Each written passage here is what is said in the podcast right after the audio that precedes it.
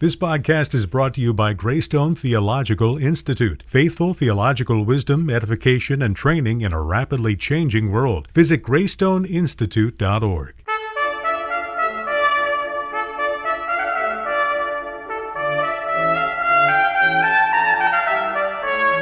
This is Theology on the Go, a brief interview about an eternal truth. I think the stone, at least in Paul's understanding, is clearly the Messiah, uh, the messianic kind of cornerstone of the New Jerusalem, and it will result in our salvation.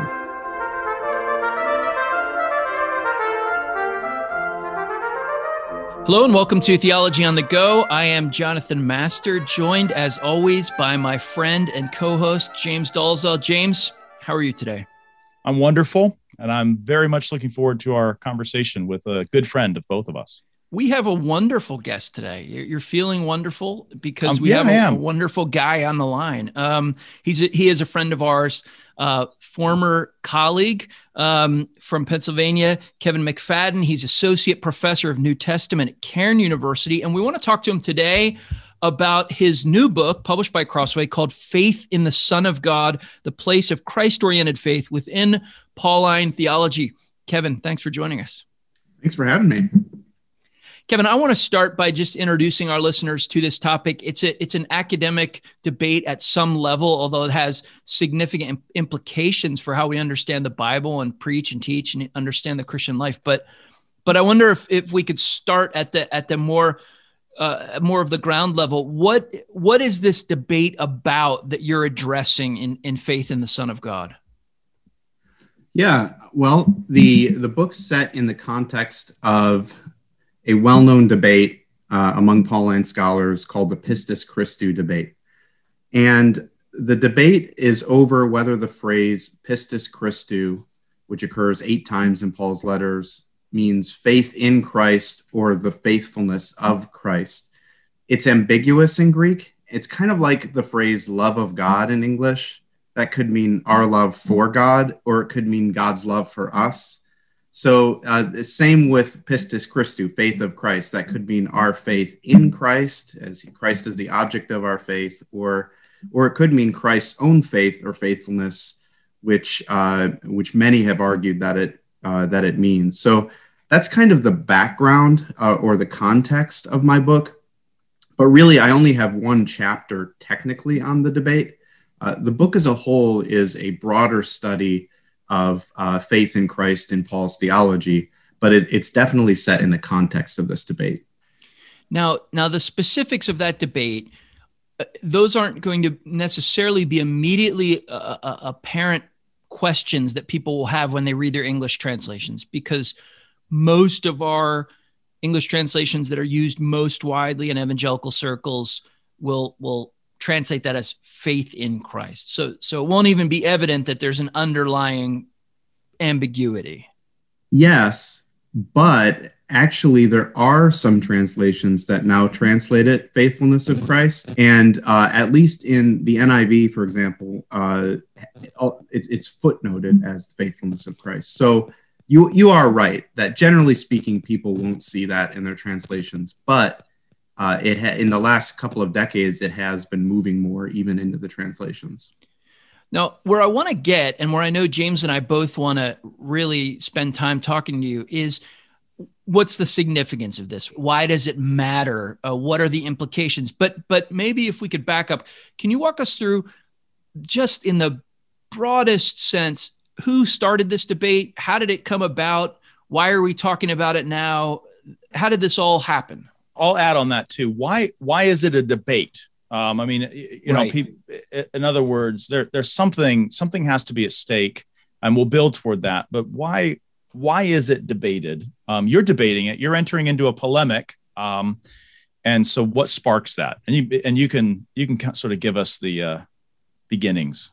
Sure. Yeah. I mean, it's a great question. And uh, I mean, there have been many good histories of the debate written. Jonathan, like you said, people in the pew probably don't even have never heard of this before. And um, but but in the academy, it's it's a very well known debate. And uh, and there have been uh, a couple of good histories written. Debbie Hunn has written a good history, and it'll be traced back into the 1800s uh, to some scholars who've written an obscure article here or there. But it was really a dissertation that was written in the 70s and then uh, published in the early 1980s. It was written by Richard Hays, uh, who was longtime dean of Duke Divinity School, and uh, he convinced a lot of scholars that uh, that the phrase pistis Christi doesn't mean faith in Christ, that we that it actually means the faithfulness of Christ. Um, now, why is it a debate? I think it's a debate, honestly, because his dissertation was so convincing and and it was so good uh, and uh, and so um, well thought out for a doctoral student. But one thing that I try to argue in the introduction of this book is that I think the reason it became such a debate, and it's mainly a debate in English speaking scholarship, uh, it, it, hasn't really caught on in German scholarship, but uh, especially in North American scholarship, I think part of the reason it has become such a debate is because Hays's concerns were never really just with the phrase pistis Christou. Uh, Hays's concerns were more with Paul's theology as a whole. So I think Hays had these theological concerns, uh, and uh, um, namely, um, Hays uh, was concerned that if, if we say we're saved by our faith, then we're saved by something that we do. Uh, it, it, it, sounds very man-centered. It sounds uh, it sounds uh, like it's our works. And so Hays argued, actually, Paul doesn't teach that. He teaches that we're saved, we're justified by Christ's own faith and his own faithfulness. So it's a very appealing view because it, it sounds very Protestant, it sounds very Pauline, it sounds very grace centered. Um, and yet, I argue that it's a kind of hyper Protestant position that says not only are we not saved by our works, which I think is true, Paul teaches that, and obviously Protestant theology has taught that, but but in this view, we're not even saved by our faith. Uh, so, but I, un- unfortunately, I just don't think that Paul teaches that, and I don't think the apostles taught that. Kevin, from the layman's perspective, especially in the Reformational tradition, it it almost you can tell me if this is right or not. Maybe this is an oversimplification. Almost seems to be pitting our traditional understanding of sola fide against our traditional understanding of sola gratia, and, and making us choose between them. Yes, yeah, I think that's a good way to put it. Uh, it it's it's it's opposing grace and faith, whereas Paul, you could read in Romans four, says if it's according to grace, if it's according to faith, it's according to grace. That that these are two ideas that, in my reading of Paul, at least, he holds together. Uh, but uh, in in in this view of Paul's theology, I think it wrongly opposes our faith and God's grace so before we go to the to your positive argument, uh, which is for the traditional view and the view that kind of accords with some of the you know more well-known translations that we use, um, what from the from that side though, what is salvation? I guess that's the question. If you lose the instrumentality of faith, um, if this is not a subjective, is it a subjective genitive versus an objective? for those who care or there's a if it's not our faith but it's rather christ's faith i'm thinking i can almost imagine in my own theology somewhere to put something like that like for instance in a covenant of works where i need a faithful federal head who's obedient maybe even unto death as christ was um, isn't there something already theologically agreeable to this whole notion of the faithfulness of christ so i want to i guess what I, my question is is there a positive place for the faithfulness of Christ? And if you have faithfulness of Christ to the exclusion of our faith, then what does that make of our understanding of salvation? Well, I mean, those are great questions. I would say yes, there there is a positive role of the faithfulness of Christ. Uh, in fact, Paul even talks about the faithfulness of Christ uh, explicitly in Second Thessalonians and in First Timothy. Um, and uh, the faithfulness of Christ, of course, is the thing that we trust in, right, uh, uh, to save us uh, in the end. You can understand why this view is so appealing, even to Reformed theologians. Um, some will will uh, map it onto our understanding of the active obedience of Christ, that he right. Jesus kept the law for us, and uh, and would see those uh, those ideas as similar. Um, I, I, would say in in the broader academy, though, uh, you I think that this view does, in, for some, not for all, does tend to underlie a a universalist uh, understanding of salvation that it's not by anything we do, it's not even by our faith. Um, it's by Christ's own faith and faithfulness and God's faithfulness to the world in the cross. And therefore, we don't even have to believe God saves us just because of what Christ has done. Now, I do want to say, in Richard Hays's defense, um, first, he does not take a universalist position of salvation. And, and the other thing I would say is you really have to kind of understand the context in which he was writing, which is when Rudolf Bultmann was the most famous New Testament scholar in the world.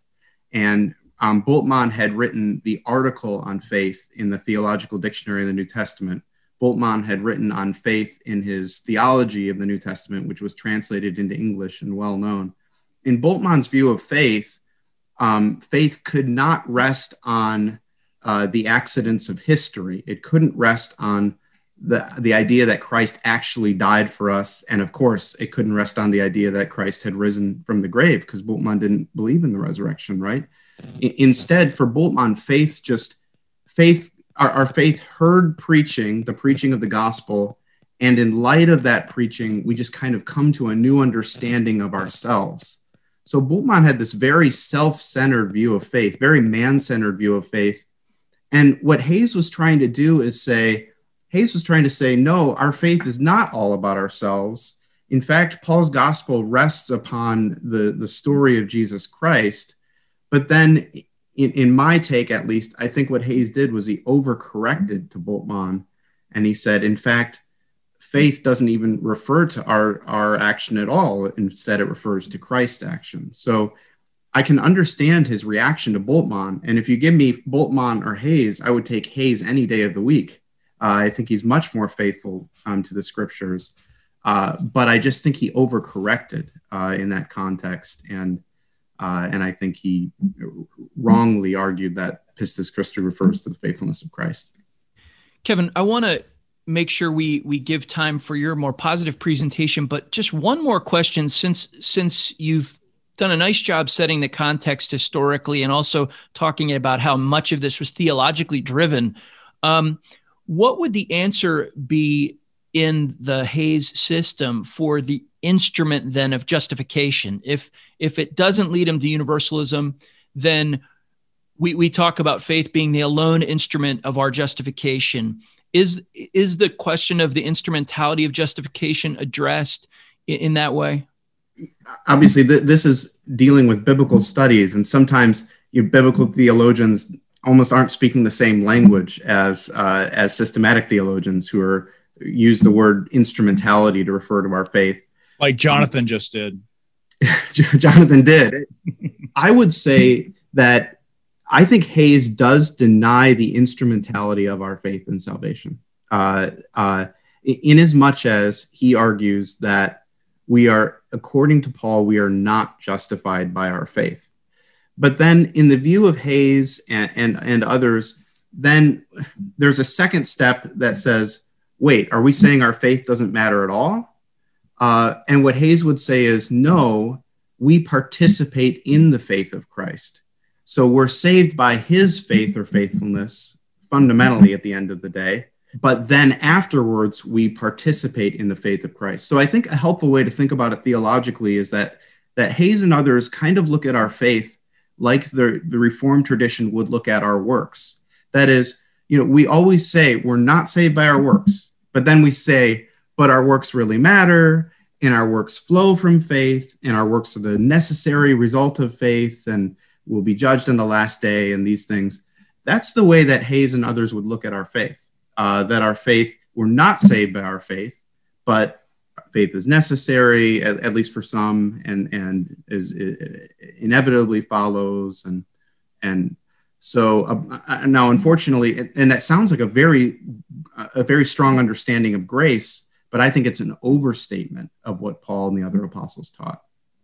And it does, of course, change dramatically our understanding then of justification and how that w- works in the present.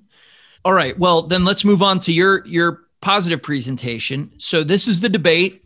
This is some of what's at stake, and you're arguing both exegetically and in terms of the broader context of Paul that it is a misreading of not just this phrase, but all of Pauline theology. So I know I'm asking the impossible, but but walk us through that a little bit.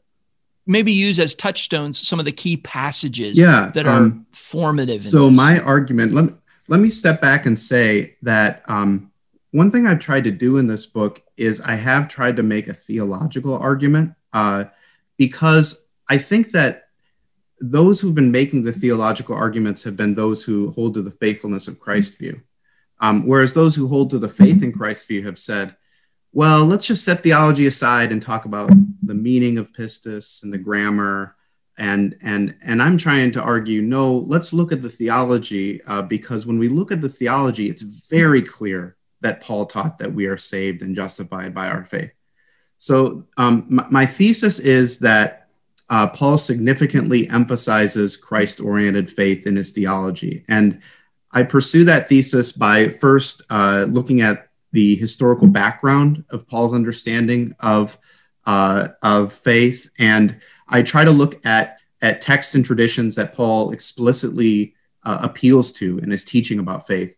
And I, I do that by looking at mainly uh, his Old Testament quotations and also his appeals to uh, Jesus' teaching about faith. And then I also try to compare and contrast that with other uh, uh Jewish interpretations of the same uh, material. Uh, and in, in, that chapter, I try to argue that Paul appeals to, to texts in the Old Testament that um, clearly speak of belief and trust in God and, and even in Christ as the uh, as a cause and a condition of our salvation. For example, um, I mean, an, an, obvious one is the righteous will live by faith. Uh, so uh, Habakkuk 2 4, although that's that's a debated text in, in this debate. Um, but another would be um, Isaiah uh, 28 16. Um, the one who believes in the stone will not be put to shame. Um, and uh, I think the stone, at least in Paul's understanding, is clearly the Messiah uh, the messianic kind of cornerstone of the New Jerusalem, and it will result in our salvation. Or, or Jesus even taught, he said, you know, if you have faith, um, you will be able to uh, move these mountains. And Paul appeals to that tradition in in uh, 1 Corinthians 13. So I feel like I'm getting too in the weeds. Sorry, Jonathan. Uh, my no, these are good. No, these are good weeds. This is great. um, but my basic argument in that chapter is just to say Listen, Paul appeals to all of these texts and traditions that speak of our faith in God and even in Christ as a cause and condition of salvation. Would we be surprised then to hear Paul teach the same view? Um, then the second chapter is really the main chapter of the book. It kind of stands or falls with this chapter. And in this chapter, I try to go through all of Paul's direct statements uh, about Christ oriented faith. And uh, but all of these statements are outside of the Pistis Christou debate.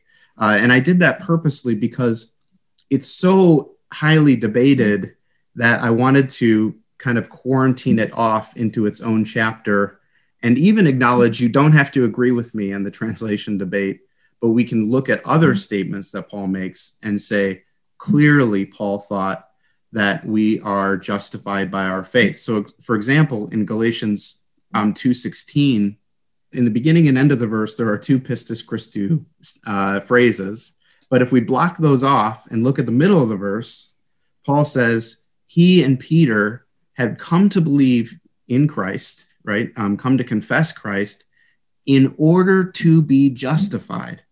So clearly, there's a causal relationship that Paul saw between his faith in Christ and uh, his justification or Peter's justification. And uh, so I, I, try to make those kinds of arguments in the second chapter of the book.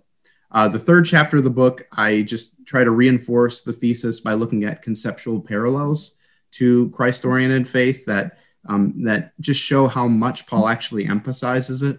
The fourth chapter, I uh, address the translational debate head on. And in, that chapter, I try to interact really deeply with Hays's original thesis, which I don't think has actually been done uh, at that level.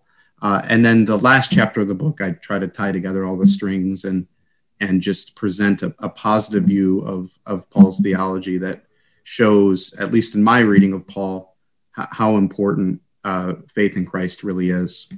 So, as you step back and think about this whole debate, and maybe even your own journey in writing the book, um, what are the key issues that Christians need to be reminded of in, in the context of this discussion? Or what are the key things that were reinforced in your own thinking about your your status and life as a Christian. In other words, what what are the even if someone is unaware of this debate or unaware of the translation issues or the history uh, in New Testament studies, what are some of the bedrock Christian truths that this this touches upon and, and in your case reinforces?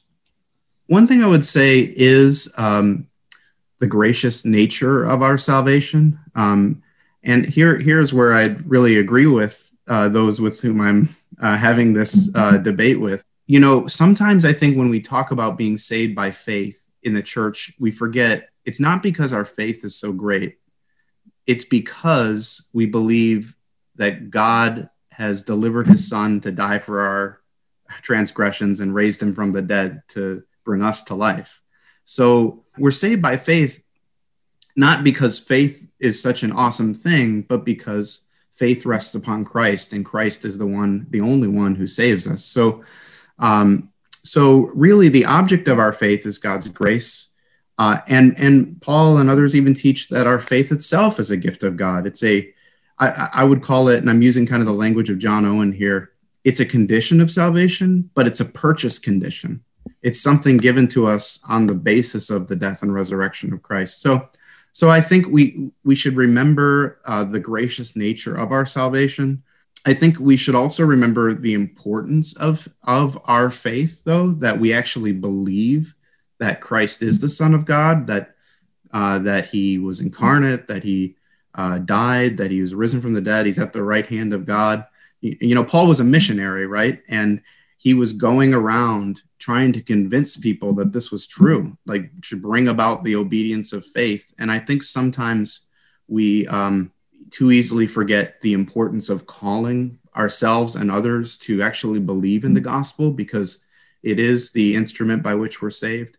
Um, Kevin, I wish we had more time, but we don't. Uh, I, I, really appreciate you as a friend, but also you as a scholar in writing this book. I know I'm speaking for James and saying the same thing. And thanks for giving us a couple minutes of your time today. Oh, thanks so much for having me. It was a joy.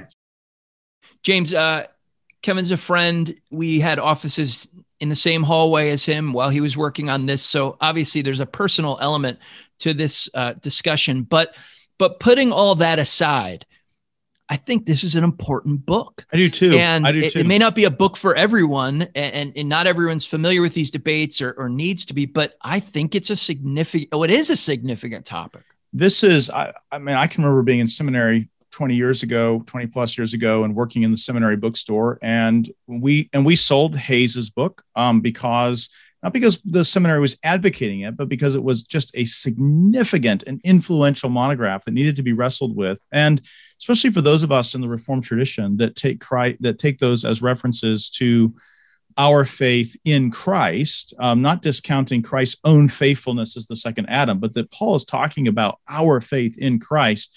Um, it might be surprising to the person in the pew that that needs to be reiterated, but they sh- they should know that the serious scholarship that pastors in training are wrestling with is dominated by, interestingly, the other side of this. And I think Kevin's yes. right. In a world that, um, in a world that is increasingly, especially in a Christian world that is increasingly non-confrontational in its approach to the unbeliever and is trying to soften the blow in every way, if we don't have to, in the imperative or the hortatory mood, say to someone, believe you must believe believe in the lord jesus um, christ you yeah. must believe in the lord jesus christ to be saved if we if if it's all if it's all a reference to the subjective faithfulness of christ then where is the imperative in our preaching where is that command um, and that and that solicitation to the individual himself to believe. And I think that that in a way, and, and Kevin was right. He's he's not going to pile on Hays and say that was Hays's objective, but it does it does really find an agreeable reception among those that are inclined toward a you know the kind of anonymous christian idea the idea that we're all really saved some of us just know it um, and there's really nothing there's there's no there's nothing really you need to do like subjectively believe in christ um, it's all been objectively done by christ and there's no obligation um, and, i think this book really yeah. puts the lie to that um, I, I, I agree. I mean, one of the things that blew me away when I read it, I read the Hays book uh, last time. I, I've read it a couple times. I think the last time I read it was probably 15 years ago. But I would say that the other thing that really blew me away when I read this was I think he diagnoses what's going on. Kevin, that yeah. is, diagnoses what's going on very clearly and addresses it in just the right way. It's not, he doesn't take an atomized approach to this, although he does the hard detail work as well. Anyway, we could go on and on and, and Kevin's a friend, but, but for anyone who is going to seminary or who is engaged in theological research, uh, pastors, uh, this even is, the, pa- the pastor who wants to be refreshed in his in yes, his in his yes. convinced exhortation for people to believe. Um, this is this book is going to be exactly. fuel for that fire. Right, I would recommend it to anyone in those categories, and uh, it really it really is. Uh, outstanding. So the book is Faith in the Son of God. It's published by our friends at Crossway, and the author is Kevin W. McFadden. And if you'd like to enter for a chance to win a copy of this book, you can do that at placefortruth.org. Click on the Theology on the Go link, and there'll be instructions there. We're so grateful for all of our listeners. Thank you for the feedback you give us. Thank you for the support you give us. If you're able to support us financially, you can do that at alliancenet.org or placefortruth.org. But most of all, we thank you for listening to Theology on the Go, a brief interview about an eternal truth. University and seminary credentials are not the end, but only steps in a lifelong calling to theological wisdom, and theological wisdom is greatly needed today. Greystone Theological Institute exists to resource rigorous and effective continuing education and scholarship by hosting full and micro course modules, study days, seminars, workshops, and other events designed for advanced theological edification and fellowship. Exploring and deploying advances in scholarship across the disciplines, Greystone sharpens skills, provokes new questions, and reconsiders old ones in the mode of confessional Reformed Catholicity. Join the next course or event at Greystone in Pittsburgh or online, or become a Greystone member at greystoneconnect.org today and enjoy access to the rapidly growing online library of all modules, events, and seminars for the price of a paperback. Greystone Theological Institute. Faithful theological wisdom, edification, and training in a rapidly changing world. Visit GreystoneInstitute.org for more about Greystone and GreystoneConnect.org to become a member today.